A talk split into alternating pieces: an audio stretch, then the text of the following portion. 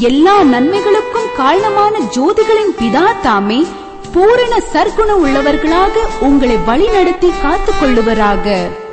கற்பனையின் பொருள் என்ற இந்த சத்திய வெளிப்பாட்டின் மூலமாக உங்களை சந்திக்க வைத்த தேவனுக்கு எப்பொழுதும் ஸ்தோத்திரம் உண்டாக்கப்படுவதாக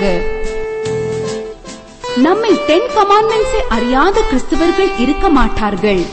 பாரம்பரிய கிறிஸ்தவ முதற்கொண்டு நேற்று வந்த கிறிஸ்தவன் வரைக்கும் பத்து கற்பனையாகிய இந்த டென் கமாண்ட்மெண்ட்ஸ் அறிமுகமான விஷயமே. சிலர் இதை ஆலயத்தின் கதவுகளிலேயோ அல்லது உள்புறத்திலேயோ எழுதி தொங்க வைத்திருப்பார்கள்.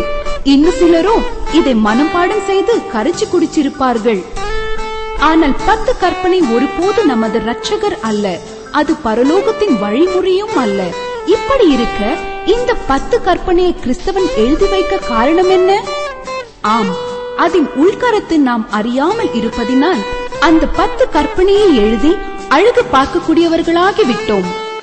உதாரணமாக பத்து கற்பனையை ஒருவன் சிறுவயது முதல் கடைபிடித்து வந்தாலும் கிறிஸ்துவுக்குள் உண்டாக்கும் பரிபூர்ணம் அவனில் காணப்படவில்லை என்று நாம் மத்தியம் பத்தொன்பதாம் அதிகாரத்தில் காணுகின்றோம். பிரியமானவர்களே இந்த செய்தி சற்று கூடுதலான நேரத்தை எடுத்துக்கொண்டாலும் கிறிஸ்துவுக்குள் உங்களை ஒரு முழு மனிதனாக இந்த செய்தி மாற்றக்கூடியதாக இருக்கிறது. நமது சகோதரன் எஃப் ஜோயில் டேவிட் அவர்கள் இந்த செய்தியை பாரம்பரிய விதத்தில் எடுத்து காட்டாமல் சத்தியத்தை பராமரிக்கும் விதத்தில் எடுத்து காட்டியுள்ளார். கேளுங்கள் தேவ ஆசீர்வாதத்தை பெற்றுக் கொள்ளுங்கள். இதோ தொடர்கிறது கற்பனையின் பொருள் என்ற சத்திய வெளிப்பாடு.